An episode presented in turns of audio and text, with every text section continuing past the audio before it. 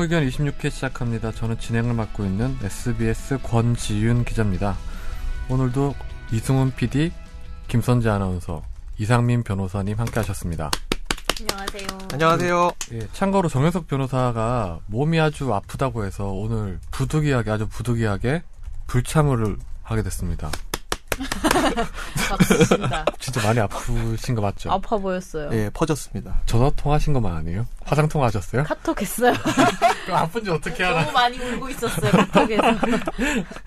음, 이승훈 PD는 한 주 동안 잘 지내셨나요? 아니 못 지었어요. 왜요? 아니 뭐 나라가 이 모양 이 꼴인데. 나, 음, 이상민 변호사님은요? 아, 저도 나라가 이 모양인 꼴이라. 덩달아. 다들 애국자시네요. 김선재 아나운서는 저는 나라의 개인적인 문제까지. 아니 김선재 아나운서 너무 얼굴이 안 좋은 것 같아요. 아, 요새 피곤해서 그래요. 얼굴이 반쪽이 된 것 같아요. 그거는 운동을 너무 열심히 해서. 무슨 운동 하시는데요? 요새 헬스 하는데, 계속 해오시는 거 근데 아니에요? 일주일에 네 번씩 아, 네 번씩. 그 몇 시부터 몇 시까지 하시는데요? 보통은 가면은 1시간 근력, 한 3, 40분 유산소. 오, 되게 많이 한다. 회사 밑에서요? 아니요, 아니요. 저희 집 근처에서. 음, 그래서 살이 빠져, 그러니까 얼굴, 근육량이 늘어서 얼굴은 좀 빠져 보일 수도 있어요. 근데 운동을 왜 하시는 거예요? 처음에는 체력 관리와 몸매 관리를 위해서 시작을 했는데 해보니까 재밌더라고요. 그래서 계속 하고 있어요. 음, 운동이 재밌구나. 사실은 다른 그 시간에 할 게 없어서 운동해요. 이승훈 PD도 운동 많이 하잖아요. 저는 운동 좋아하죠. 하, 요즘도 안 빠지고 하시는 거예요? 뭐 그래봐 일주일에 한 두세 번밖에 못 해요. 시간이 없어서. 회사에서 하시는 거 아니에요? 네네 그렇습니다. 되게 빡세게 하는 걸로 유명하잖아요. 그쵸. 공 기자님은? 저는 운동 안 합니다. 1년에, 1년에 두세 번 정도. 이제 희한한 사고방식 가지고 있어요. 고등학교 때까지는 뭐 체육대회 할 때, 운동회 할 때 이렇게 했는데, 예. 대학교 가서는 운동회도 없으니까 안 했어요. 대학교에 운동회가 어딨어. 체육대회, 아, 체육대회. 왜 그 하잖아요. 총장배 구기대회 어. 이런 거 하잖아요. 어, 저는 그런 거 싫더라고요, 밖에서. 그니까 뭐, 많이 운동을 한다면, 뭐, 산책 정도? 아, 회사에서 무슨 체육대회나 이런 거 없으신가요? 아, 저는 안 나가요. 그 아, 도도국 왜 축구대회 이런 그러게. 거. 그런 거 저 안 가요. 진짜 안 가요. 기자협회 어, 축구대회? 되게 정색을 해, 왜? 이런 것도 안 가요. 예전에 한번 체육대회 나가서 한번 상은 탄 적 있죠. 경품. 아침에 시작해서 아니, 무슨. 경품권 갖고 저녁 메인에 5시까지 앉아있다가. 커피숍에서 혼자 숨어서 있다가 5시에 출전할 때 가서 상품을 탔죠. TV. 어, 어, 진짜? 뺏어야 되는 거 아니에요? 네, 아무튼 그런 적이 있었죠. 지난주 방송에 대해서 사과하시죠. 아, 지난주 방송 왜요? 왜? 아, 지난주 방송, 아, 하여튼, 지난주 때 너무 저희가 법률적인 걸 설명을 안 하고 너무 산으로 가는 바람에 어쩔 수 없. 그런 날도 네. 있어요. 불편하신 분들도 있을 것 같은데, 예. 어, 아주 가끔씩 이런 날도 있어요. 이런 날도 있으니까 우리 이해해 주세요. 법률의 소중함을 깨닫는 케이가. 어, 왜 소개팅을 해가지고. 네. 아무튼 이제부터 소개팅은 금치거로 하겠습니다. 근데 너무 슬픈 게, 네. 그, 그, 지윤 선배가 지난 방송 이후로 다시는 소개팅을 하지 않을 거라고 되게 부정적인 사고방식에 나 빠졌어. 이제 안 할 거나 너무 왜, 왜 슬퍼. 싫어요 소개팅을 하기가? 너무 슬퍼, 아니 그래서. 너무 까발려져서 이거 무슨 사생활적인 어떤 그런 측면에서 아니 뒤섞어 보니까 다들 저를 되게 연애 박야가 이렇게 마지막으로 연애한 게 언제예요? 아 그런 얘기를 어떻게 해요? 5년, 아니, 왜 넘, 못해? 5년 넘었다면서요. 저 마지막으로 연애한 게 2005년이에요. 선배는 결혼하셨잖아요. 2005년에 결혼했어요. 아니 뭐 그런 얘기 좀 하면 어때? 내가 저기 뭐야? 난 이런 얘기도 했는데 이거는 나는 지미지어 팟캐스트도 아니고 지상파에서 얘기했는데 그 지난주에 제가 저기 이거는 나중에 보도국 사람들 싫을 때 나는 실명 나가도 상관없는데 보도국 사람들 싫을 테니까 삐 처리해 주세요. 까지 나갈 것 같은데. 술을 먹는데 거기에 왔어요. 네네. 어. 여기 나 첫사랑하고 같은 회사에서 일을 하고 있단 말이야. 나 첫사랑이랑 같이 들어 같이 들어갔어. 음. 근데 그 그녀의 얘기를 나는 뭐 지상파에서 다 하는데 뭘? 어, 그분도 알고 있어요? 뭘? 얘기한다는 걸. 본인 모르겠지. 알면 어때? 아 사귄 건 아니고 첫사랑이었던 거예요? 아 무슨 소리야? 3년을 사귀었는데. 아, 네. 첫사랑과 3년을 사귀었어. 어. 난 원래 여자에 전혀 관심이 없다가 대학교에 들어가가지고 사 여자의 눈을 떴지. 아 여자란 좋은 것이구나. 3년을 3년을 사귀다가 체이고 나서 울며 불며 1년을 1년을 매달렸는데도 돌아오지 않던 그녀는 나를 버리고 갔지. 되게 같습니다. 뜨거운 사랑을 하셨네요. 아니, 그렇진 않아요. 사귈 때 엉망이었기 때문에. 아무튼 저도 뭐 뜨거운 사랑을 했었기 때문에 연애를 못하는 건 아닙니다. 저는. 소개팅 아니, 안 마지막으로 한게 뭐야. 언제예요? 아이 그걸 몰라요 저도. 어, 아 얘기해봐. 너무 오래돼서 기억이 안 나요. 사실. 아무튼 네. 오늘 언젠데? 아, 그 얘기 안 하면 나, 어, 한마디 나 보이콧 보이콧. 필리버스터. 몇년 됐어요. 몇 년, 그러니까 몇 몇 년, 년도에 몇 헤어졌어? 2011년? 아, 그건 괜찮잖아요. 2012년? 그 전에 맞네, 그러면. 5년 5년 됐네. 아니, 12년 12년. 런던 올림픽 하기 전이잖아, 그러면. 아이 뭐 연고대라는 말 들어봤어요? 그게 뭐예요? 그 방금 제가 만든 말인데 연애 고자 대회? 지금 저를 지칭해서 그러시는 거 아니시죠? 아니 가면 우승할 것 같은데 아니에요. 뭐 간간히 뭐 이렇게 뭐 또 이렇게 뭐 썸도 있었겠죠? 뭐 있었겠죠. 한 믿고. 싶다.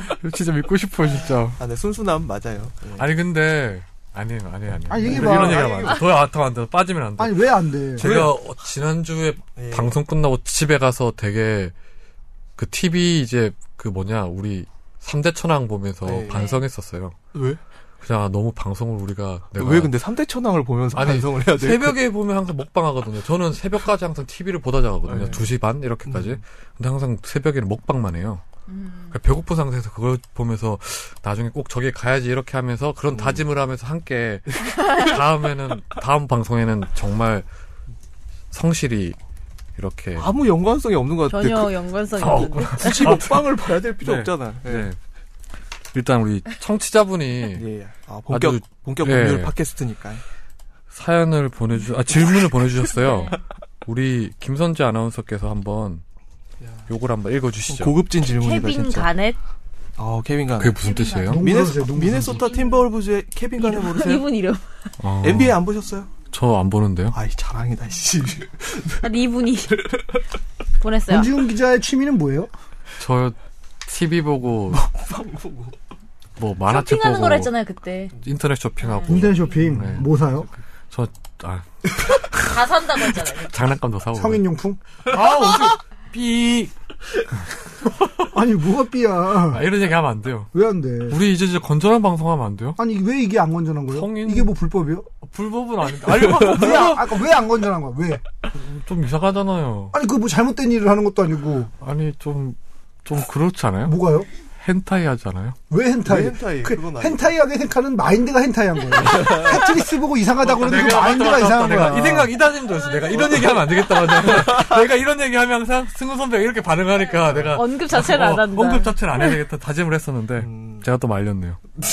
네, 아무튼 네, 읽어주시죠. 그분이 케빈 가넷 그분이 안녕하세요. 최종 의견 애청자입니다. 거두절미하고 이번에 개성공단 폐쇄 조치로 말이 많은데요. 황교안 총리께서 대통령의 고도의 결단이기에 다른 법을 이 행위에 적용할 수 없다는 이른바 통치행위라고 주장을 했는데 질문이 다섯 가지예요. 1번 통치행위는 무엇인지 2번 긴급 명령 요건을 가지고 요건이 안 되니까 통치행위가 성립될 수 없다는 기사나 주장들이 있는데 긴급 명령, 긴급 재정 경제 명령과 통치 행위는 근본적으로 다른 거라고 저는 알고 있는데 각각의 차이점은 무엇인지. 3번 통치 행위를 인정한 판례, 부정한 판례는 어떤 것들이 있는지. 그래서 4번 이번 개성공단 폐쇄 조치는 통치 행위에 해당이 되는가. 5번 마지막으로 정현석 이상민 변호사님께서는 통치 행위에 대해서 어떻게 생각하시는지 궁금하네요. 이제 잡설인데 운동하면서 이런저런 팟캐스트 많이 듣는데 시네타운 19 원이브를 비롯해서 등등 요즘 가장 기다리고 재밌게 듣는 팟캐스트는 단연 최종 의견입니다. 마지막으로 시네타운 19의 제이 훈종 PD님의 미칠 듯한 드립에 정신을 놓는 권지윤 기자님의 모습이 너무 보고 싶은데 승훈 PD님 언제 한번 꼭 야, 여기 나가면 진짜 난도질. 당했어. 여기 나가면 소지 당하고 다음 방송에 말안 할 수도 있어 아무래도 아마 출근도 안 할 수 있어요. 진짜 제가 한번 들어봤거든요. 어. 들어봤는데 보면 진짜 대단하신 것 같아요. 뭐가요? 아주 자유로운 영혼인 것 같아요. 왜? 그냥 내가? 네 들고 듣고 있으니까 진짜 아니 이재익도 있는데 뭘 내가? 뭐 일단 우리 이재익하고는 아는 사이예요? 저 몰라요. 훈종이하고도 모를 테고. 네. 어, 이재익은 정말 미쳤지. 나는 이런 새끼는 진짜 처음 봤어. 살다 살다. 아, 가끔 깜짝깜짝 놀라요 어떤 그 말을 하시면 그분이 선배랑 되게 친한 분 아니세요? 그러니까 이게 내가 참 그런데 회사에 처음 내가 딱 들어왔는데 16층에 어떤 형이 사수야. 근데 그 형도 약간 제이 형이랑 비슷한 과야. 그 형이 사수고 그래서 그 다음에 이제 라디오로 옮겨서 1년 있다가 라디오로 옮겨서 제이 형이 내 사수가 됐어. 아 PD들은 원래 다 이런 거구나 했더니 그 투탑이었어. 어. 대한민국 방송사에 남을 만한 투탑인데 하필이면 난 그 두 사람을 연달아 경험하는 바람에 음. PD들은 다 원래 이런 건가? 뭐 이런 생각을 하게 되고 어, 이재익 PD는 지금도 칼럼 쓰고 있어요, 한결에. 한결에 명대사 열전인지 쓸 거예요. 원래 그 전에 걸그룹 열전인지 썼고. 네, 네. 몇번 봤어요. 네. 네, 아무튼 우리 그 케빈 뭐라고 읽는 케빈 거야? 가넷? 어, 케빈 가넷. 네. 케빈 가넷님이 보내주신 것 중에 요, 요지는 결국은 이제 개성공단의 어떤 음, 조치 처분이 통치행위에 해당하는지 그리고 긴급 명령과 긴급 재정 명령건 명령 통치행위가 어떻게 다른지 요건이 뭔지 이런 걸 물어보는데 예. 우선 이제 왜 이런 음, 질문이 왔는지에 대해서 설명이 필요할 것 같은데요. 어, 그러면 한번 이게 네. 내용이 되게 좋은 질문인데 네. 이거를 이런 식으로 얘기를 하면 조금 이해가 좀 안 되실 것 같아가지고 통치행위가 뭐다 이렇게 이렇게 이야기하는 것보다 한번 이렇게 제가 여쭤볼게요.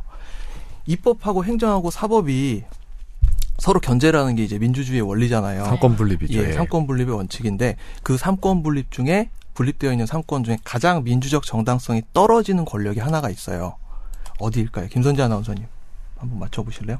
행정. 행정, 입법, 입법? No? No. 저는 사법. 정답 사법이에요.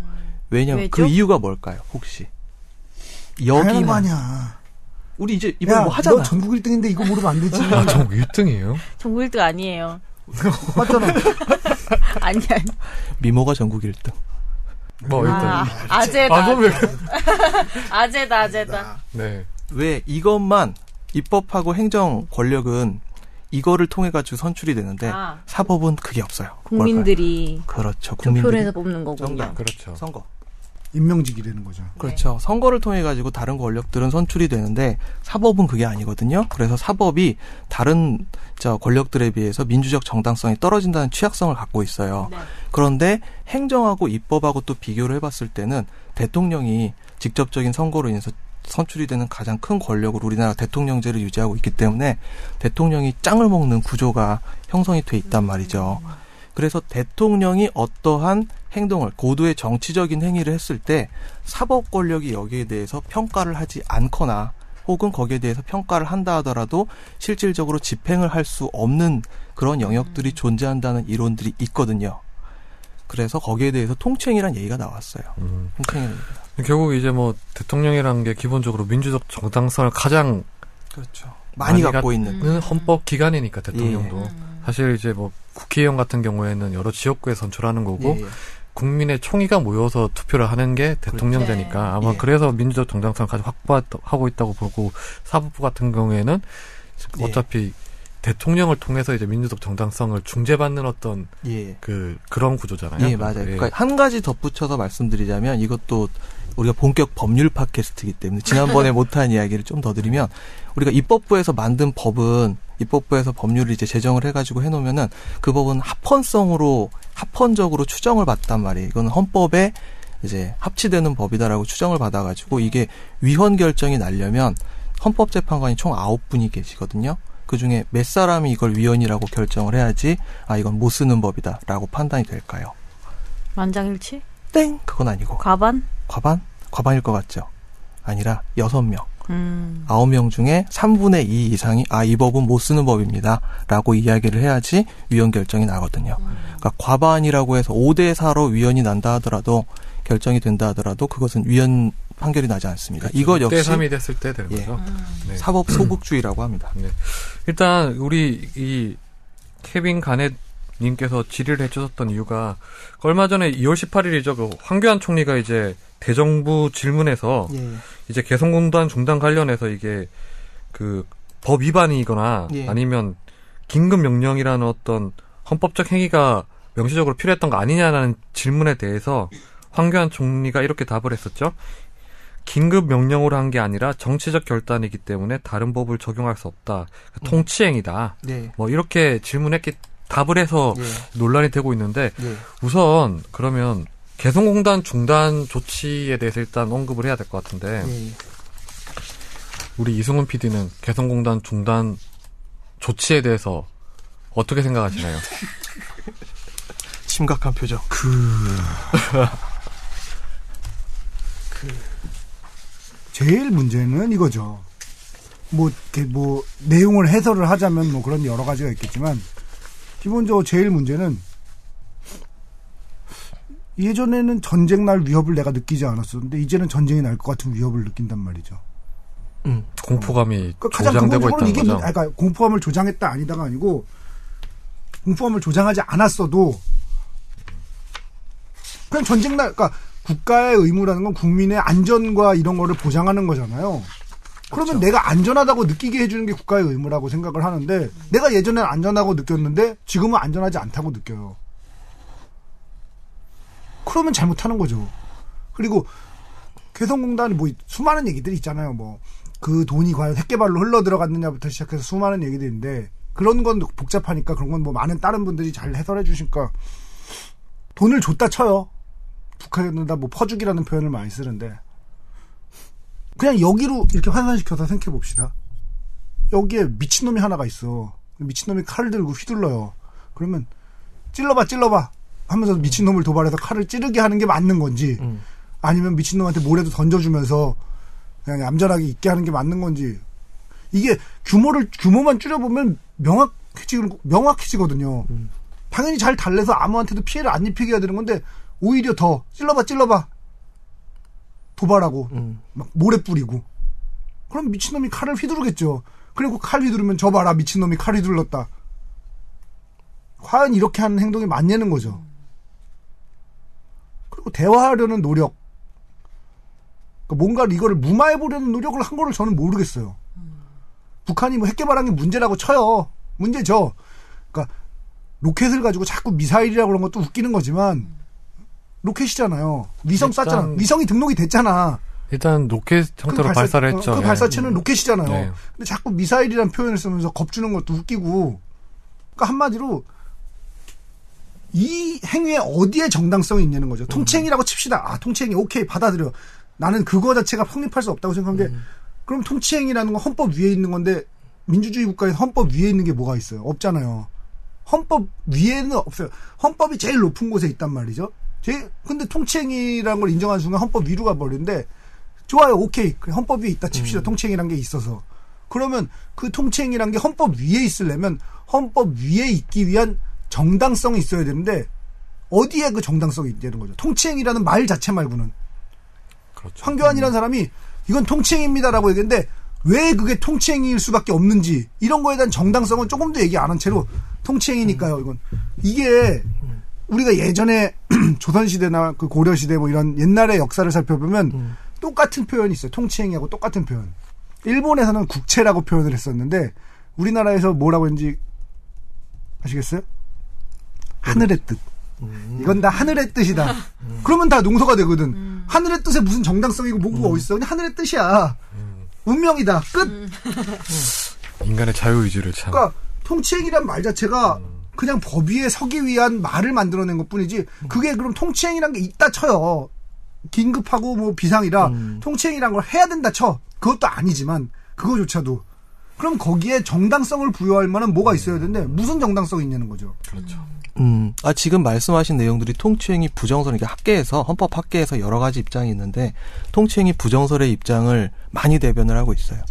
그리고 처음에 말씀하신 부분을 보니까 유시민 작가님이 저- 지난번에 이제 썰전 나오셔가지고 이야기하신 예도 또 생각나고, 그러네요. 시민 형이 무슨 얘기했어요? 예, 아, 비슷한 취지의 이야기. 북한, 동네에 미친 놈이 하나 있다. 음. 이상한 사람이 하나 있다. 그럼 그 사람한테 우쭈쭈쭈쭈쭈 해가지고 이 사람을 달래가지고 이 사람과 함께 가는 길을 생각을 해봐야 될 텐데 지금 상황이 그게 아니지 않느냐라는 식의 이야기를 나또 시민 형 하셨더라고요. 따라한다고 욕 먹겠네. 내가 나 욕하는 분들 중에 이제 나를 욕하는 분들 중에 두 부류로 갈려요. 유시민 코스프레가 있고 김어준 코스프레가 있어. 나는 뭐 이렇게 따라하니? 선배는 뭐 선배 이승훈 PD는 이승훈 PD죠. 김선재 아나운서는 아니 나는 그 되게 칭찬이라고 들어요. 칭찬이지. 내가 그러니까 그 천재적인 형님들의 뭐 10분의 1이라도 따라갈까 모르겠지만 어쨌든 냄새는 비슷한 냄새가 난다는 거야. 아 진짜 나는 시민 형이랑 어준 형 진짜 짱이라고 생각하거든. 미친 사람들이 약간 크레이지야. so 크레이지. 아우 미쳤어. 그렇죠. 어, 대단한 사람들이라고 생각하는데 그런 사람들하고 내가 비슷한 냄새가 난다고 한다면 어, 그건 나름대로 그것들이 영광스러운 일이죠. 아 긍정적이시네요. 음, 그냥 그 권지윤 기자, 권 기자님은 어떤 냄새가? 어떤 냄새라니? 어떤 냄새가 납니까? 저한테 지금요? 예. 아니면 뭐 아 지난번에 그러고 보니까 월요일 날 커피 마시고 나서 왜 저 끌어안으셨어요? 그거를 허그, 변호사님이 저를 끌어안았죠. 아닌데? 진짜로? 그래가지고 막 거기 CCTV 있어요, 진짜. 아니, 아니, 아니. 두 분이서요? 아니, 저, 카페에서? 아무튼 예, 카페에서. 우리 뭐 저희가 포옹했다는 사실은 비밀로 하시고요. 다 말해주셨어요. 왜 김선재 했어요? 아니 이게 헤어질 때 헤어질 때. 헤어질 때 그냥 인사 차원에서 그냥 아, 와서 외국이, 이렇게 막 하더라고. 외국이다. 고생하셨습니다 차원에서 이렇게 한 거죠. 밑밥을 깔아놓는 건가? 아, 그러니까 그렇게 남자들이랑 미리 해놓으면 이 다음에 선재랑 해도 안 어색하잖아. 밑밥 간 거 아니야? 아니 갑자기 선재랑 고생했어 이렇게 하면 어색한데 이승훈 PD의 상상력 진짜 대단하시네요. 저 사람은 맨날 아니, 남자. 남자든 여자든 이렇게 허그를 하는 사람이니까 여자랑 해도 자연스럽게 이렇게 맞아. 아니, 저는 그런 사람 있대잖아. 그런, 아니, 그런 사람 있어. 누가, 뭐, 물어, 아, 누가 방송에서 봤는데, 어, 누구한테 왜 그렇게 남녀노소 가리지 않고 스킨십을 많이 하냐, 뭐, 이렇게 터치나 이런 거 많이 하냐, 그랬더니, 여자랑 하려고 나 아 말했어요. 그러면 좀 더 자연스럽게 할 수 있는 어, 거예요? 그러면. 상대방 입장에서 좀 이렇게 부담스럽지 얘는 않게 이런, 되는 거예요? 얘는 이런 원래? 애니까. 아 그렇구나. 음, 원래 그러신 좋은. 거 하나 배웠네요. 아무튼 예. 그 김선재 아나운서는 뉴스 진행도 하시는데 네. 개성공단 관련해서 많이 하셨잖아요. 그래요? 안 했어요? 그랬던 것 같아요. 그랬던 것 같아요. 일주일에 뭐, 두 번밖에 안 해서. 예. 그 일단 뭐 개성공단 중단 조치죠. 그렇죠. 예. 근데 이승훈 PD가 조금 전에 얘기했지만 저는 좀 이걸 한번 다른 쪽으로 접근해 볼 필요가 있어 보이는 게 뭐냐면 예. 법적으로 한번 접근해 볼 필요가 있는 것 같아요. 일단 기본적으로 저 우리는 지금 예, 법프로니까 예. 법적으로 접근해. 판례가 그런 쪽으로 인정하고 뭐, 있으니까. 이승훈 PD 말도 저 공감하는 부분들이 예. 있어요. 그리고 이게 법적으로 접근을 했을 때도 이승훈 PD와 일맥상통하는 것 같아요. 예. 일단 이제 이게 사유재산을 제한한 거잖아요. 사유재산 제한. 그러니까 거기서 네. 음 지금 여기서도 이제 아, 저희가 이제 만들어온 자료에서도 소개를 해 놓고 있지만은 가령 예전에 문제됐던 게 유신 긴급 조치에 대해서 이 성격을 어떻게 파악할 것이냐 에 대해서 이야기가 많이 나왔거든요. 옛날에 유신 긴급 조치가 차후적으로 이제 봤을 때 이것이 위헌적인 조치라고 판단이 됐지만 그 당시에 그 조치로 인해서 피해를 입으셨던 분들이 나라에 대해서 뭔가 청구를 하거나 손해배상 청구를 하거나 이런 것을 할 수 있을 것인가에 대한 문제가 야기가 되었고 여기에 대해서 가령 다른 예를 들어보자면 제가 대통령이에요. 그래가지고 전쟁을 일으켰다 쳐봐요. 그래서 전쟁을 일으켜서 내 가족이 다쳤어요. 그러면 이 전쟁으로 인한 피해를 나라는 사람 이상민이라는 대통령한테 개인적으로 아 네가 전쟁을 일으켰으니까 이 사람한테 손해배상을 받을 수 있을 거야. 받을 수 있을까? 이런 문제를 한번 생각을 해본다면 이해가 빠르실 것 같아요. 네, 일단 그 지금 사유재산 문제를 이제 얘기를 했던 게 기본적으로 이제 이 중단 조치로 인해서 일단 있는 입주 기업들이 예. 실질적으로 사유재산을 제한당한 건 명백한 것 같아요. 예. 그리고 그 사유재산을 제한하려면 기본적으로 헌법적인 어떤 근거가 예. 있어야 되는데 일단 그 근거는 있잖아요. 예. 헌법과 법률의 근거가 예, 뭐 마련돼 있죠. 아주 예. 긴급할 때, 예. 뭐 내후 외환 이랬을 때 사유재산을 제한할 수 있는데 예. 그렇다면 그거는 긴급 명령이나 긴급 재정 명령에 따른 조치가 돼야 되는데 예.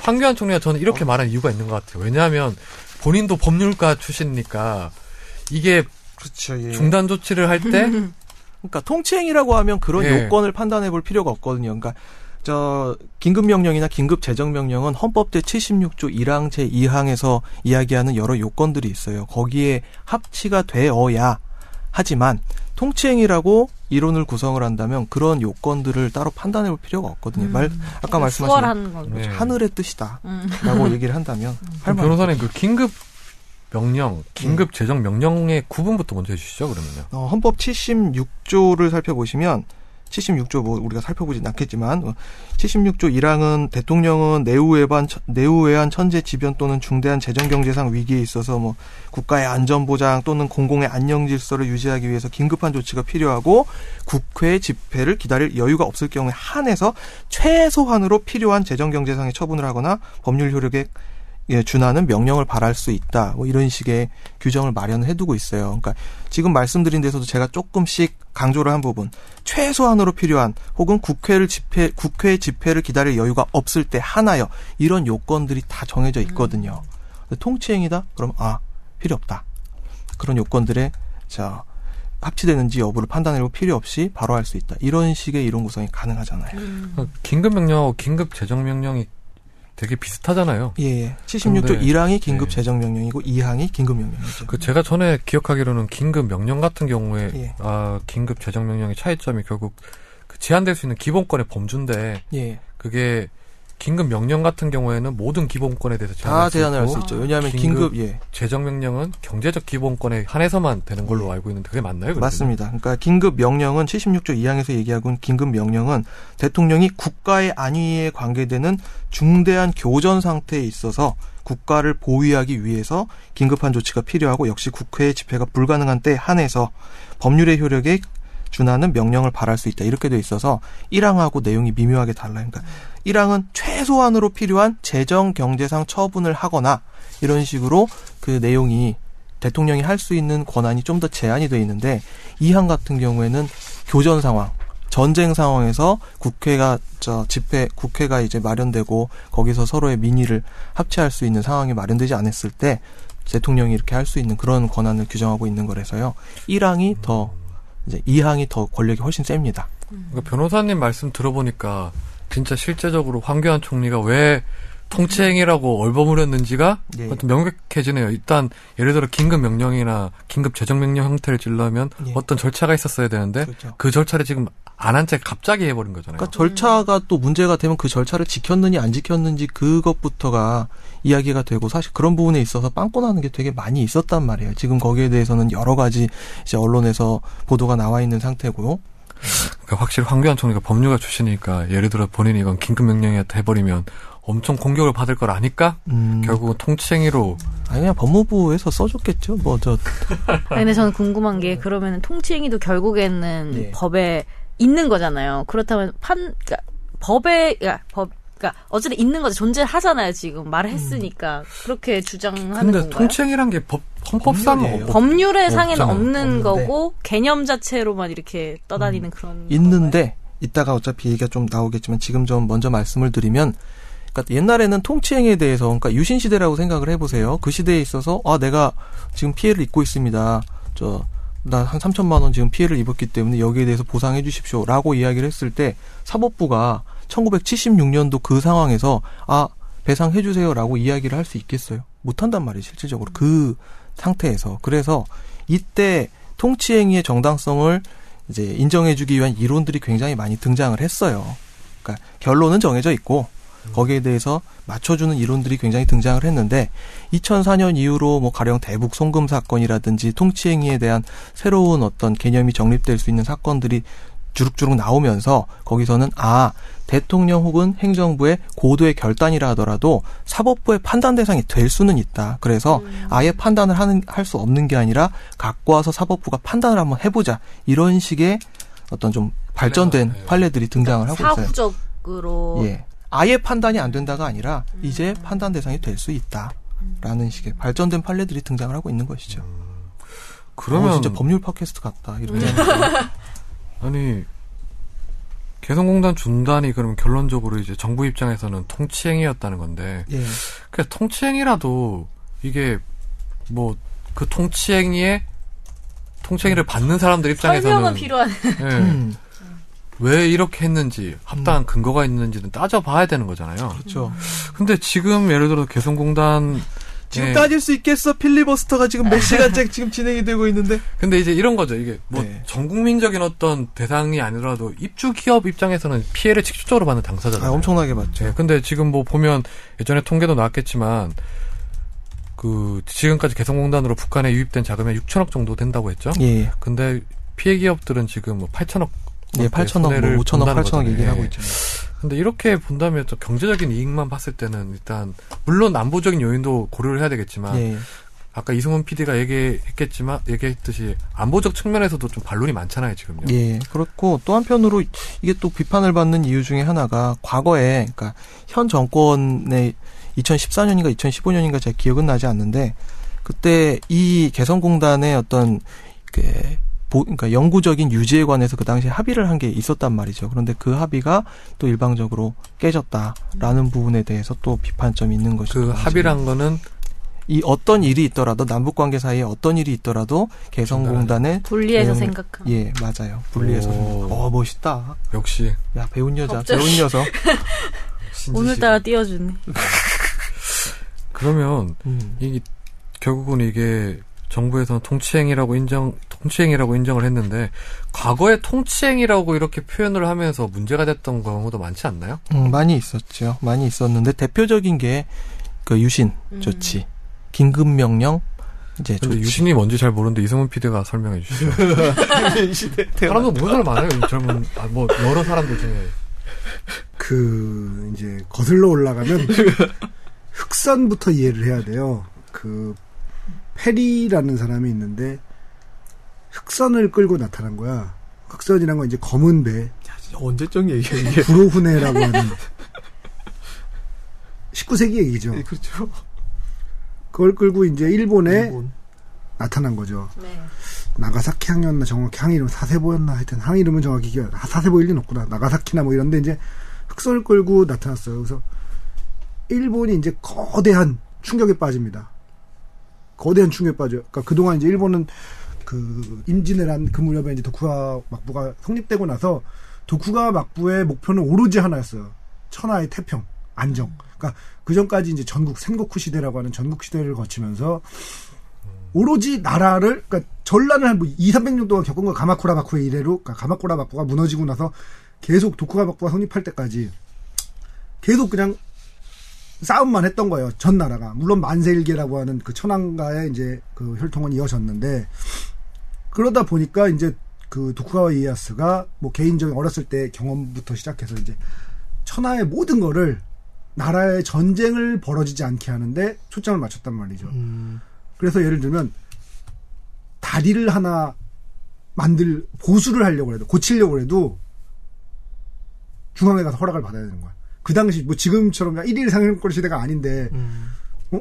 홋카이도 뭐 삿포로 이런 데서 다리를 하나 좀 보수를 하려고 해도 동경까지 가가지고 에도까지 가가지고 허락을 받아야 되는 거야. 음. 그리고 이제 참근 교대제라고 해서 그 인질을 말하자면 중앙에 갖다 놓는 뭐 그런 그런 제도도 있었고, 그러니까 오로지 전쟁이 안 나게 하는데 나라의 모든 목표가 맞춰져 있었기 때문에 나라가 발전이 없었던 거죠. 그래서 그, 그 상태로 그냥 쭉 유지가 되다가 흑선 때문에 큰 충격에 빠진 거예요.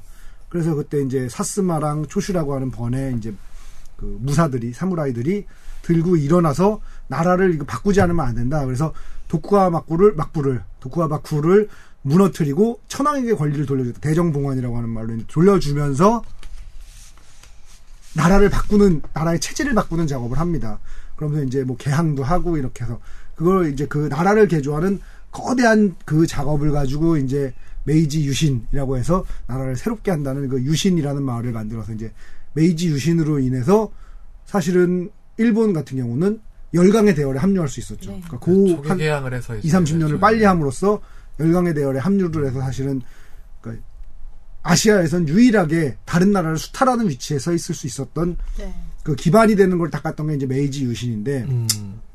그거를 이제 본받아서 우리도 유신을 하겠다. 음. 라는 명분을 내세요. 물론 그분은 이제 일본 명도 있습니다만 다카키 마사오라는 일본 명도 음. 있습니다만 그렇죠. 그 오카모토 미노루라는 설도 있어요.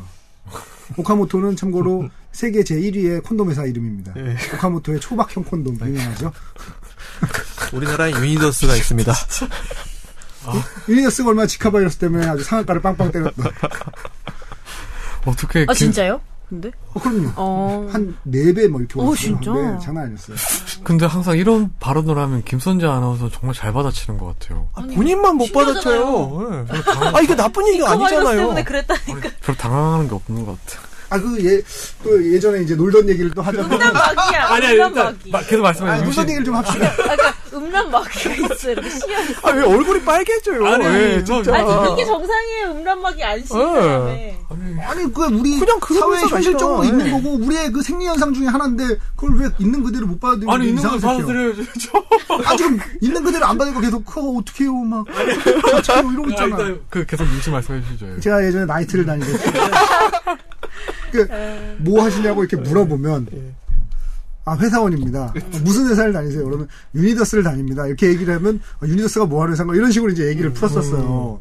근데 그 얘기를 내가 이 보도국 어떤 인턴들이랑 이렇게 막년회를 하는 자리에서 그 얘기를 하는데 아 유니더스를 다닙니다. 근데 어떤 그 우리 인턴 친구 하나가 웃는 거야. 너 아는구나? 모른대. 몰라요. 너 유니더스 아네. 딴 애들은 정말로 모르니까. 아, 유니더스가 뭔데, 유니더스가 뭔데. 근데 얘는 저 모르는데? 모르는데요? 나중에 결국 실토를 하더라고요. 그런 친구가 있었던 기억이 납니다. 네. 유니더스 좋아하세요? 유니더스 저 옛날에 한번 어떤 수업 들을 때 음. 발표한 적은 있어요. 아 발표를 하셨어요? 네. 그게 뭐 민망해 하면서 그때도? 아니 그때 저는 발- 제가 발표는 하지 않고 이제 다른 사람이 발표를 했었죠. 음, 되게 1위 기업 아니에요? 우리나라 예. 그게 또 재밌는 게 있어요. 그 회사가 사실은 돈을 굉장히 잘 버는 회사고, 그러니까 현금이 넉넉한 회사라 상장을 할 필요가 없어요. 근데 굳이 상장을 했거든요.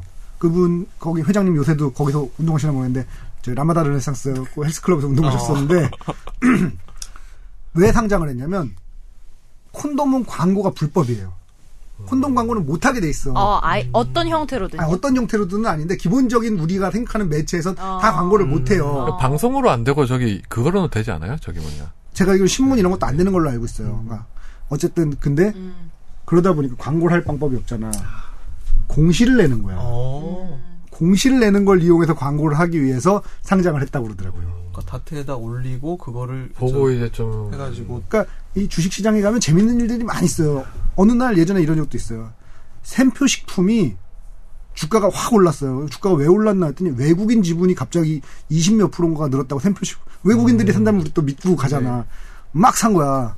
근데 그게 왜 외국인 지분이 는 거냐면은 그 집그 아들이 국적이 이중 국적이었는데 미국 국적을 취득했어. 아, 주식시장에 그런 일들이 벌어진다니까요. 진짜 어이없는 일들이 많이 벌어져요. 검은 머리 외국인이네요. 아, 실제로 벌어지는 일들 이렇게 어이없는 일들이 많이 있어요. 하여튼 뭐 네. 그래서 이제 그 다카키 마사오, 구 다카키 마사오, 아 역시 제대로 돌아오셨네요. 돌아왔어, 돌아왔어. 현 박정희 네. 대통령이 이제 그 1961년에 집권했나요? 집권해서 한 오래오래 해 드시다가 더 이상 해 드실 명분이 별로 없어서 그 명분으로 내세우기에 만든 게 나라를 개조하겠다. 국가 개조란 말이 사실은 일본에서 나온 말이거든요. 그런 국가를 개조하겠다는 그 명, 그러니까 명분을 내세워 이제 유신이라는 거를 단행을 하게 되죠. 근데 메이지 유신 같은 경우는 이제 그때 천황이 메이지 천황이라는 명치 천황이라는 양반이었기 때문에 이제 메이지 유신이란 말이 붙, 붙게 되는데 우리나라 같은 경우에는 그 메이지란 말 뭐 마땅하게 붙일 게 없잖아. 박정희 유신 이럴 수는 없으니까 그냥 유신이란 말만 따와서 이제 헌법도 유신헌법이라고 제정하고 이러면서 이제 나라를 뭐 그 약간 천황 통치하는 그 가계의 느낌으로 만들기 위해서 음. 이제 그때 이제 이런저런 시도를 했었죠. 그렇죠. 일단 유신이라는 뜻이 한문의 뜻은 일단 새롭게 한다는 뜻이잖아요. 새롭게 행정부의 네. 모든 것 권력을 집중시키는 헌법이었죠. 네, 그렇죠. 근데 유신 시대라고 해서 하면 이제 항상 나오는 게 유신 헌법이잖아요. 예, 예. 그 유신 헌법 하면 항상 또 나오는 게 긴급, 긴급 조치. 조치죠. 긴급 조치 혹시 들어보셨어요? 김선재 는 영화 그 긴급 조치 19 뭐 이런 것도 어, 그래? 나와 그런 있, 게 있어요? 있잖아. 아유 진짜 되게 오래된 사람 느낌이다 내가. 근데 뭐 73, 4년도죠? 긴급 조치가 75년도인가 74년도인가 그렇잖아요. 아 저희들 뭐 태어나기 전이니까. 예. 음. 아니 영화가 있- 영화 그저 있어요 그 연예인들 아, 그거는 엄청 좀 다른 영화고. 야, 엄청 다른 영화인데 그런 영화도 있다 아니야. 이거지. 그때 그 사람들이 아 니야. 이 양반아. H.O.T. 아. H.O.T. 제키 나오고 진짜 그런 처음 영화예요. 들어봤어요 태어나서. 어. 아무튼 어리다. 그 긴급 조치라는 게 이제 한 칠- 제가 기억하기로는 74년도에 아마 있었을 거예요. 그 이후부터 이제 몇 예, 뭐, 1호부터. 어, 1호부터 이제 한 몇 호까지 나왔는데 긴급 조치라고 하면 이제 우리들 지금 흔히들 말하는 막걸리 보안법하고 비슷한 그렇죠. 거잖아요. 예. 그러니까 그 국가보안법이 옛날에 이제 악용이 됐던 사례 중에 살펴보면 어떤 사례가 있냐면 야, 그 집에 무슨 강제 집행이 들어왔어요. 자기 집에 압류 딱지 들어와가지고 자기 집에 막 이제 막 그 물건들 다 실어 나가고 이러니까 화딱지 나잖아요. 그러니까 거기다 대고 야 북한보다 더한 놈들아 이렇게 얘기를 했다가 그게 찬양 고무로 처벌받은 사례가 실제로 대법원에 있어요. 65년도인가 그때 사례가 있어요. 그래갖고 제가 그때 공부를 하면 야 이- 이런 게 있어 이렇게 그 기억이 나네요. 제가 일단 뭐 긴급 조치를 몇 개 소개해 드리면 어, 긴급 조치 1호 같은 경우에는 대한민국 헌법을 부정 반대 왜곡하면 왜곡 또는 비방한 일체 행위를 금지한다고까지 돼 있고요. 그러니까 비판 자체를 못 하게 돼 있죠. 네. 그리고 뭐 7호 같은 경우에는 뭐 유명하기도 했었는데 뭐 고대 고려대 휴교를 명하는 것들도 있었고 그다음에 이제 뭐 집회 시위를 금지하는 것도 있었고 뭐 긴급조치 9호 같은데 그렇죠. 아무튼 이런 식으로 해서 이제 수많은 사람이 처벌을 받았었잖아요. 예. 근데 이걸 관련해서 아까 뭐 변호사님이 언급을 하셨겠지만 당시에 이제 억울하게 옥살이를 했던 사람들, 억울하게 뭐 고문을 당했던 사람들이 손해배상을 냈는데 예. 그걸 이제 대법원에서는 예. 통치행위로 인정을 해준 거죠. 통치행위란 용어를 갖다 쓰면서 예, 네. 그런 용어를 아, 아예 그 단어를 쓴 거예요? 어, 정확히 얘기하자면 뭐 긴급조치 9호가 문제된 사건이었는데 여기서 아, 대통령의 긴급조치권 행사는 고도의 정치성을 띤 국가 행위로서 대통령의 이러한 권력 행사가 국민 개개인에 대한 관계에서 직접적으로 민사상 불법 행위를 구성한다고 할 수 없다. 좀 어려운데 쉽게 말하면 어떻게? 그러니까 제가 아까 말씀드렸던 처음에 그 예, 내가 어떤 전쟁이 나 때문에 이제 전쟁이 선전포고가 일어나고 전쟁이 일어났다라고 했을 때 그 전쟁으로 인해서 피해를 본 사람이 이 대통령 박근혜 혹은 대통령 이상민한테 직접적으로 자 불법 행위에 의한 손해배상을 청구할 수 있냐 그렇지는 않다. 그러니까 저도 이거를 그때 이제 대검을 출입할 때이 판결이 나왔었는데 예. 저 보면서 이게 참 이해가 안 되더라고요. 예. 그러니까 긴급 조치 자체가 위헌성을 인정받았고 예. 또 이제 위법하다는 걸 누구나 아는 거잖아요. 예. 당시에도 이제 위법함 알아놓고 예. 그런데 이제 지금 이 행위 자체를 하나의 어떤 정치적 행위로 보면서 그렇죠. 이거 자체로 그러니까 긴급 조치 자체로만으로는 이제 민- 피해를 인정할 수 없다. 국가 위법 행위라고 인정할 수 없다는 네. 거잖아요. 예를 들어서 이게 그 통치 행위로 보지 않고 아예 위법한 행위로 보게 되면, 되면, 모든 예, 국민들이 다 그건 손을 제기할 수. 있잖아요. 그렇죠. 음. 예. 요번에 이제 통치 행위랑 비슷한 스멜이 나는 스멜. 우리가 경험이 있죠. 관습헌법이라고. 음. 2004년도에 예. 어, 그 연도까지 기억하시고. 아 그때 공부 한창 할 때서 그 법률이라는 게 사실은 되게 엄정하게 치러져야 그러니까 이렇게 처리가 돼야 되는 거잖아요.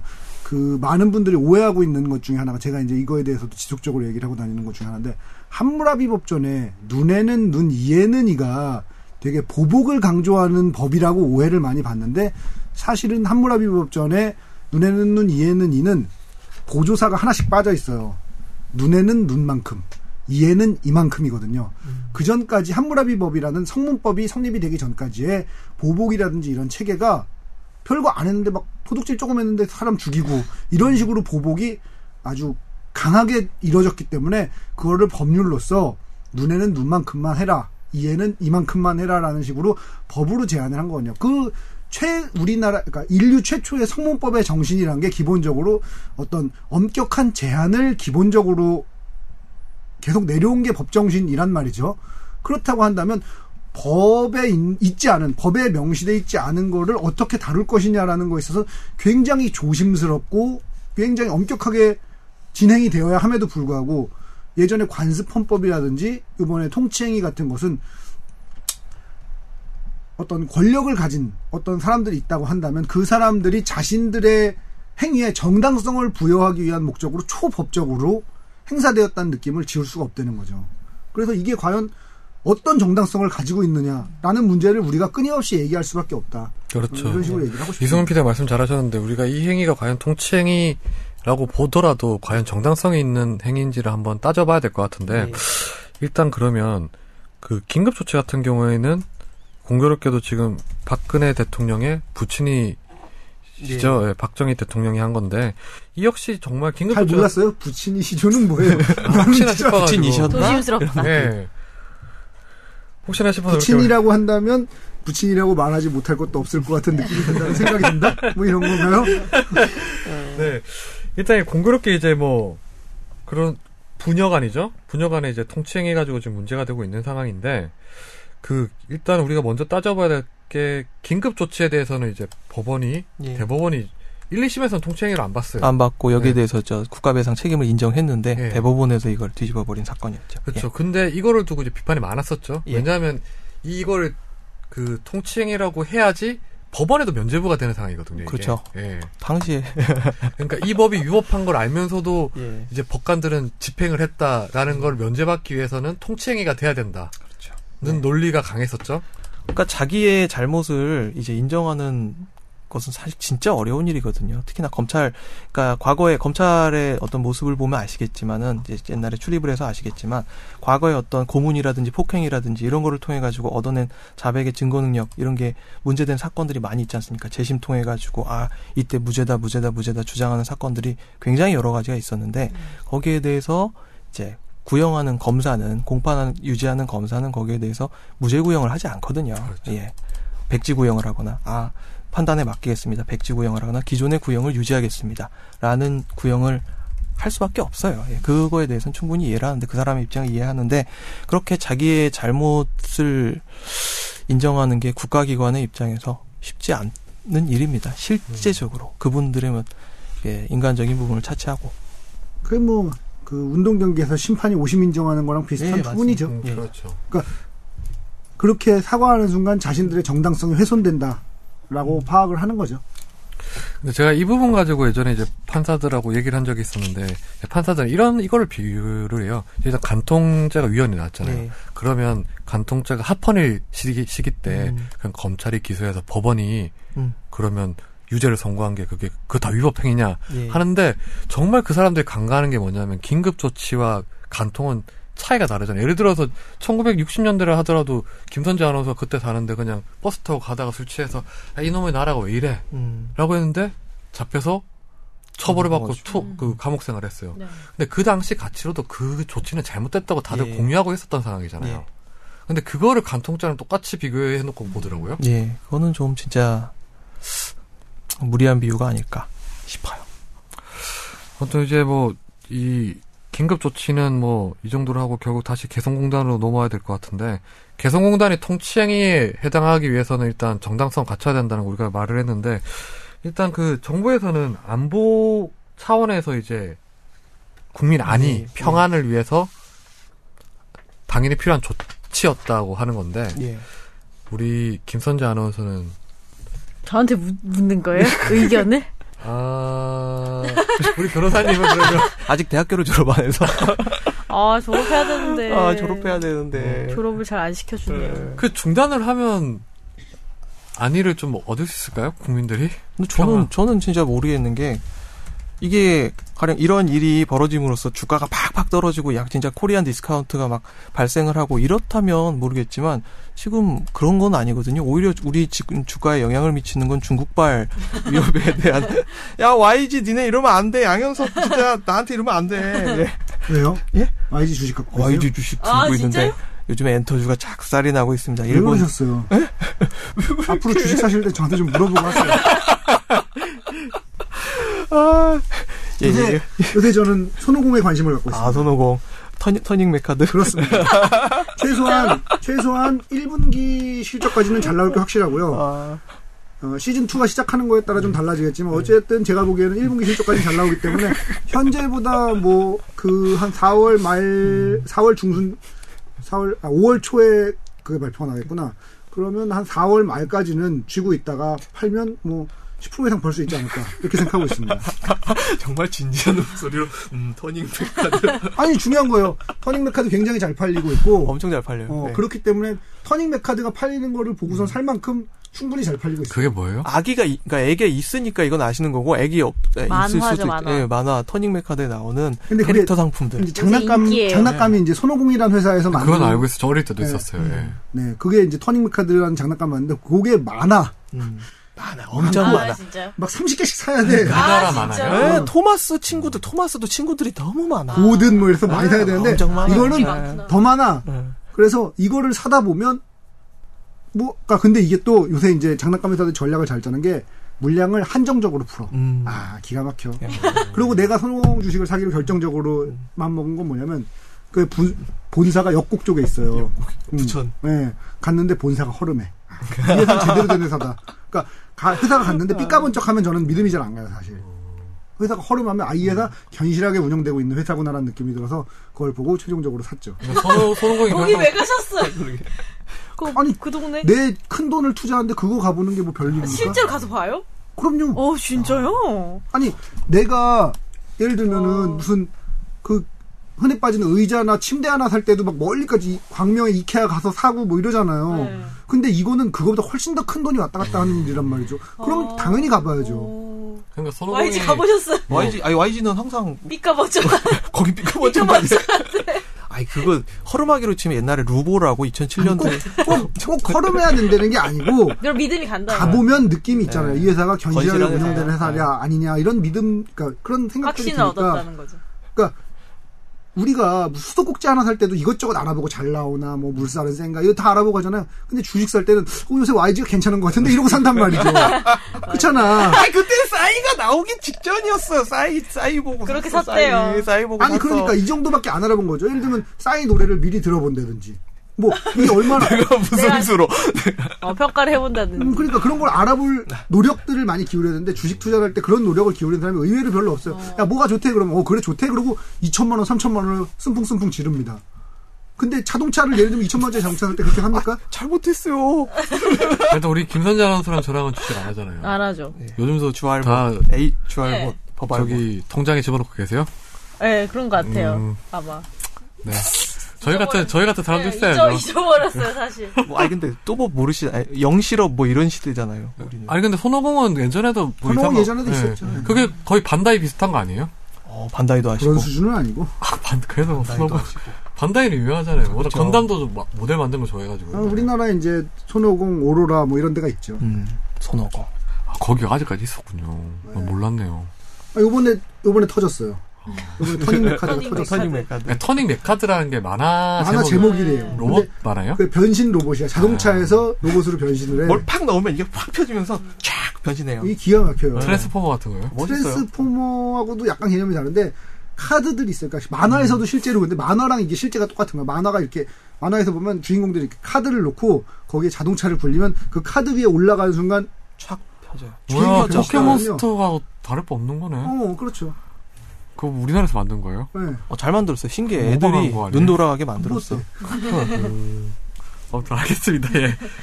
어, 저 무슨 말을 하다가 어디가 제가 뭐- 거야? 생각해보니까 이거 통치, 통치행이 아니라 흥청망청 개성공단. 날았던 빅테로 개성공단이죠. 개성공단. 네. 어, 원래, YG. 그러게. 아니, 와, 아, 왜, 어쩌, YG 얘기했다고요. 어쩌니까, 네. 변호사님이. 아니, 그러니까 원래 오늘 주제를 이제 원래 지난번에 하려고 했던 게 흥청망청 날았던 백태 이렇게 만들어 왔는데 지금 또 통치행이 날아갔어, 이거.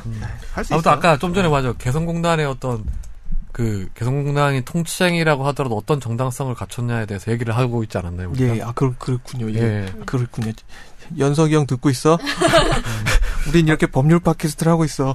그런데 이 통치행위가 이번 정권뿐만 아니라 예, 과거 정권은 과거 정권에도 있었잖아요. 한번 뭐 단적인 예로 이명박 대통령의 4대강. 4대강, 그 전에 뭐 가령 대북 송금 예, 그렇죠. 그런 부분에 대해서. 근데 뭐 4대강에 대해서 얼마 전에 작년 말이었나 올해 초였나 그 4대강 가지고 이제 시민단체나 이런 데서 고발을 많이 했었어요. 네. 고발했는데 검찰이 최종적으로 무혐의 처분을 각하라 일부 각하 일부 무혐의했더라고요. 무혐의하고. 근데 예. 이제 그 중에 대표적인 논리가 이거는 대통령의 대통령, 통, 예, 통치행위였다라는 예. 건데 이 부분이 통치행위로 볼 수도 있는 건가요? 결국 배임죄로 고발을 했었어요 그때. 예.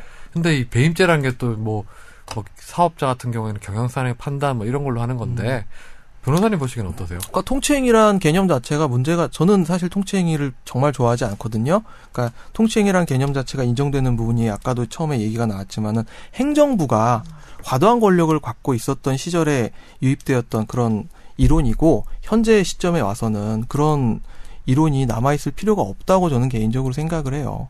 그러니까 행정과 입법과 사법이 서로 서로 견제를 하고 특히나 사법 권력이 여기에 대해서 다른 두 권력에 대해서 물론 민주적 정당성이 떨어지지만 거기에 대해서 소극적으로 견제할 수 있는 수단은 보장이 되어야 된다고 생각을 하는데 통치행위란 개념이 남아 있는 이상 검찰이나 법원이나 그러니까 법령을 해석하고 적용하는 사람 입장에서 내가 어떤 정치적인 문제에 있어서 판단을 내리기 고, 곤란할 때 통치행위란 개념을 통해 가지고 거기서 비껴나가 버릴 수 있는 우회로를 제공하는 셈이거든요. 그러니까 되게 예. 비겁할 비겁해진 수단이 될 수 있는 거잖아요. 예. 그러니까 어우, 마치 그 통치행위라고 검찰에서 그러니까 저도 그때 고발이 됐을 때 막 여러 검사들하고 얘기하는데 음. 뭐만 하면 통치행위라고 하는 거예요. 근데 음. 통치행위가 이제 마치 이제 뭐 검. 검찰 입장에서 개입하기 싫은 거죠. 예. 전 정권이 어떤 사대강에 대해서는 그때 당시 시작부터 말이 많았었잖아요. 예. 첫 삽을 뜨기 전에도 반대 여론도 있었고 음. 예산 낭비다 그리고 환경 영- 환경 영향 평가 부분에서도 위법한 예. 소지도 실제로 있었고 예. 그래서 이제 뭐 하면 안 된다는 게 여론도 있었지만 그걸 밀고 나갔잖아요. 예. 근데 지금 수십조의 어떤 예산이 지금 뭐 계속 써야 되는 상황이고 예. 또 이상한 환경 자연 내 어떤 질서도 좀 왜곡되는 것도 좀 드러나고 있는 상황인데 그렇죠. 예. 그래서 결국 이제 시민들이 이제 그때 몇만 명이 모여서 이제 고발을 했던 건데 네. 그걸 그냥 대통령 통치행위라고 퉁쳐버리면 음, 향후에 대통령 입장에서 너무 자유롭게 다 할 수 있는 거 아니에요? 그렇죠. 그런 편하죠. 예 맞아요. 그런 면에서 근데 저는 궁금한 게 21세기잖아요. 그래도 네. 그 통칭이라는 거에 대해 논의가 많이 이루어지고 있고. 근데 네. 만약에 이런 식으로 했을 때 음.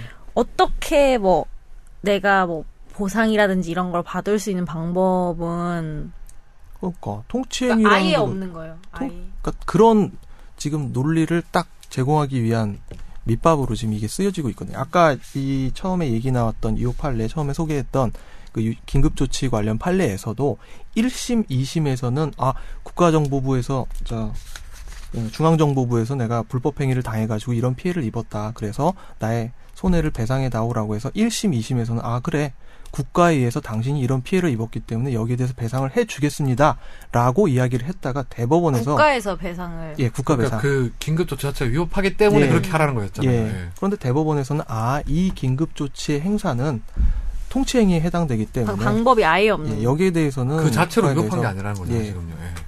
긴급 조치 자체로 위법한 게 아니고 1, 2심은 긴급 조치 자체가 위법하기 때문에 니네가 피해를 당한 인정 거고. 자체를 그냥 예. 안 하는. 그러니까, 그러니까 받아들인 사람 입장에서는 1, 2심에서는 나한테 돈 배상해 주라는 명령이 나왔다 판결이 나왔다가 대법원에서 이게 뒤집어지면 다른 사정 없는 한 그건 그대로 가거든요. 그럼 그냥 받아들일 수밖에 없는 그런. 그렇죠. 그러니까요. 네. 그 내가 그 사람 입장이라면 진짜 억울할 것 같아요. 억울하죠. 예. 사실심 다 이겨놓고 어 대법원에서 이거 뭐야? 아니 자기는 억울하게 피해까지 당했는데 음. 나중에 돼서 소송까지 됐는데 음. 배상도 못 받는다고. 그리고 이번 그 개성공단 같은 경우에도 황교안 총리가 뭐 그런 것까지 노렸을지는 모르겠지만 이게 긴급 뭐 재정 명령이나 예. 뭐 긴급 명령을 해서 예를 들어 사유재산을 뭐 좀 제한한다 이러면 헌법상에 보니까 그만큼 상당액을 좀 보상해야 예, 된다고 보상해야. 되는 음. 손실 보상 명령일 경우에는 근데 통칭에는 그런 게 없으니까 예. 나중에 개성공단 입주 기업들이 음. 이걸로 진짜 피해가 막심해져서 정부를 상대로 소, 소송을 내버리면 예. 이게 또 예를 들어서 음. 정, 뭐 법원에서 통치행위라고 판단해버리면 음 그렇죠. 얼마나 또 험난한 황당하죠. 그러니까 소송 뭐 우리가 소송 소송 얘기를 하지만은 여기서 있는 사람들이 그러니까 소송에 있어서 전화 권지윤 기자님은 사실 소송에 있어서 익숙하잖아요. 이게 어떤 식으로 돌아가는지 이제 보셔서 아시겠지만 이게 어디 가가지고 법률적으로 판단 한번 받는데 수년씩 걸려요. 그렇죠. 예. 예. 최소 대법원 가면 은 3년에서 5년씩 되게 걸리는 게 지리하죠. 예. 엄청나게 지리하고 그 사이에 사람 지는 다 빠질 대로 다 빠지거든요. 정신적, 시간적, 음. 돈도 그렇고. 그렇죠. 돈, 시간, 정신 모든 것을 거기다 바쳐가면서 자기 일생이 망가질 수도 있는 그런 저건데 그런데 이제 이런 논리를 바탕으로 해서 어 1, 2심에서 내가 이겼는데 항소 저 대법원에서 저 이거 못 받아들여요. 사람 마음으로. 결국 뭐 필요에 따라서 대통령이 뭐 통치행위도 할 수 있을 걸로 보이긴 하는데 예. 그 통치행위를 하기 위한 어차피 뭐 대통령의 모든 행동이 다 통치행위라고 볼 수 있으니까 예. 그런데 그 행위를 하기 위해서는 뭐 정당성을 좀 갖추자면 토론과 합의가 좀 전제돼야 되지 않나요? 근데 뭐 지금 그럴 수 있는 상황이 돌아가고 있는지는 좀 의문이죠. 예. 전 그래서 이 개성공단의 어떤 조치 자체가 음. 뭐 필요성도 있고 뭐 좀 부작용도 크다고 하더라도 예. 뭐양 뭐 두 가지 의견이 있을 수 있는데 이번 정부에서 충분히 잘못했다고 느껴지는 거는 이 토론과 합의가 없었다는 것 같아요. 예. 음. 예. 설득 작업에 대해서 되게 좀 되게 소홀히 하는 것 같아요. 정말 급하게 또. 예. 예, 급하게 어떤 이 파급력을 가지는 조치인지는 사실 모르는 바는 아니지만 거기서 또 어떤 다른 파급력이 일어날 수 있을지는 또 토론을 하면서 계속 발전이 되거든요, 이야기가.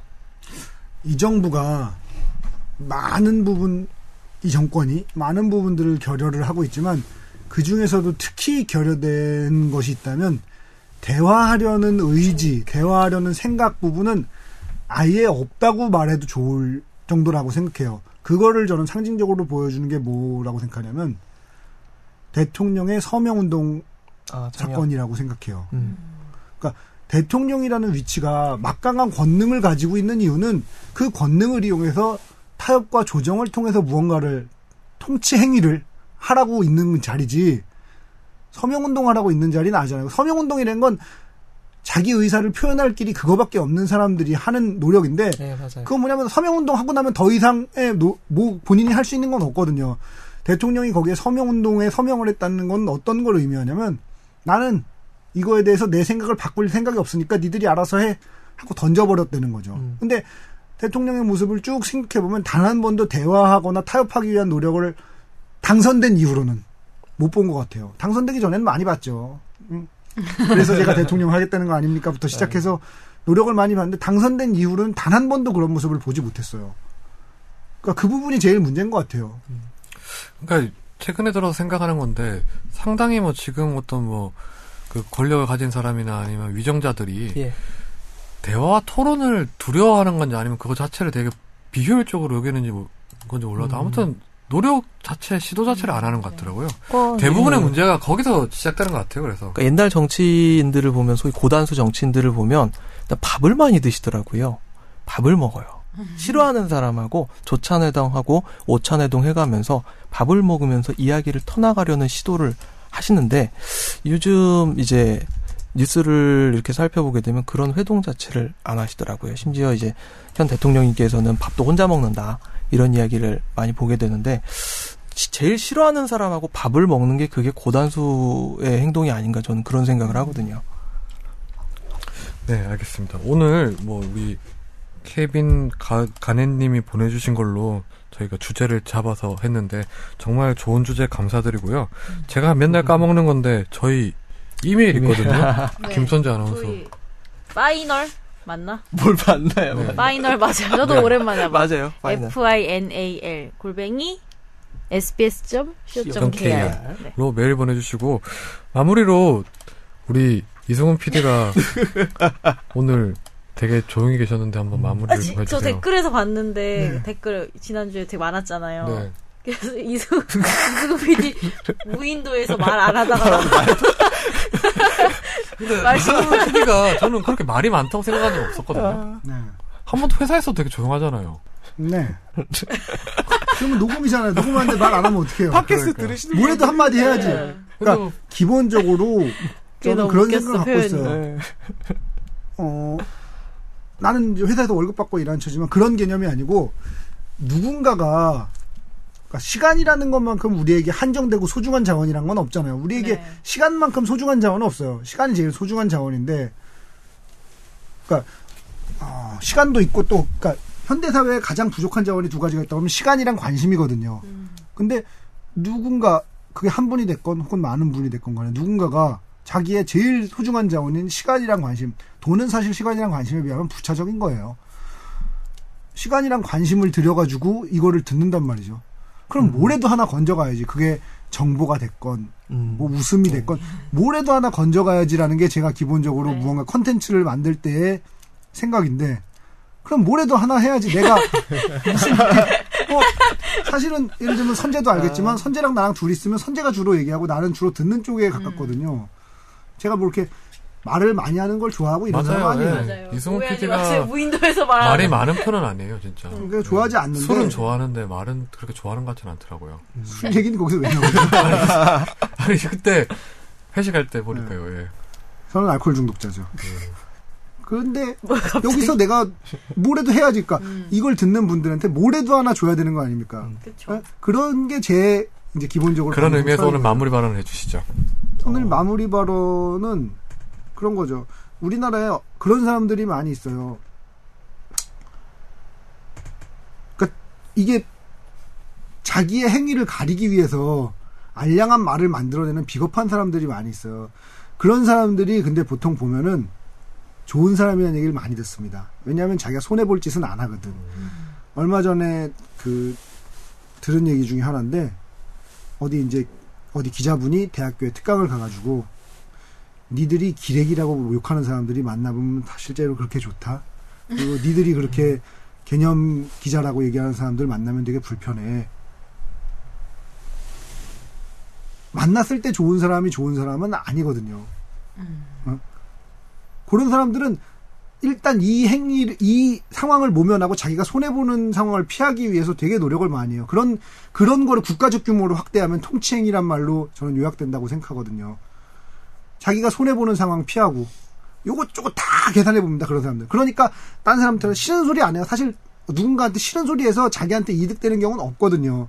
딴 사람들 싫은 소리 안 하고 그러니까 좋은 사람이란 소리 듣고 이득 보고 그 말 그런 그 마인드셋이 통칭이란 말에 다 녹아 들어가 있습니다. 근데 과연 그게 올바른 사람 제대로 된 사람들이 하는 행동이냐 저는 그런 의문을 제기하고 싶습니다. 너무 그렇게 우리가 흔히들 사람 좋다 착하다라고 하는 게 과연 진짜 좋은 건지 그냥 그 사람이 말이 없을 뿐이고 자기 의사를 표현할 뿐이라 그렇게 좋아 보이는 거고 착한 건지 이거를 국가적 규모로 확대하면 어떻게 되는지 이런 거에 대해서 한번 생각해보는 계기들이 되셨으면 좋겠어요.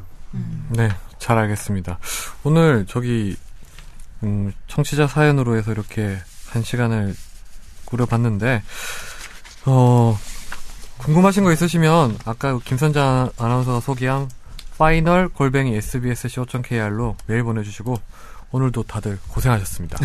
다음 주에 다음 정변 주에는 다, 정변 아, 다음 주에는 그 소개팅 하고 소개팅은 모르겠습니다. 예, 이제 입을 다물고 조용히 할게요 저는.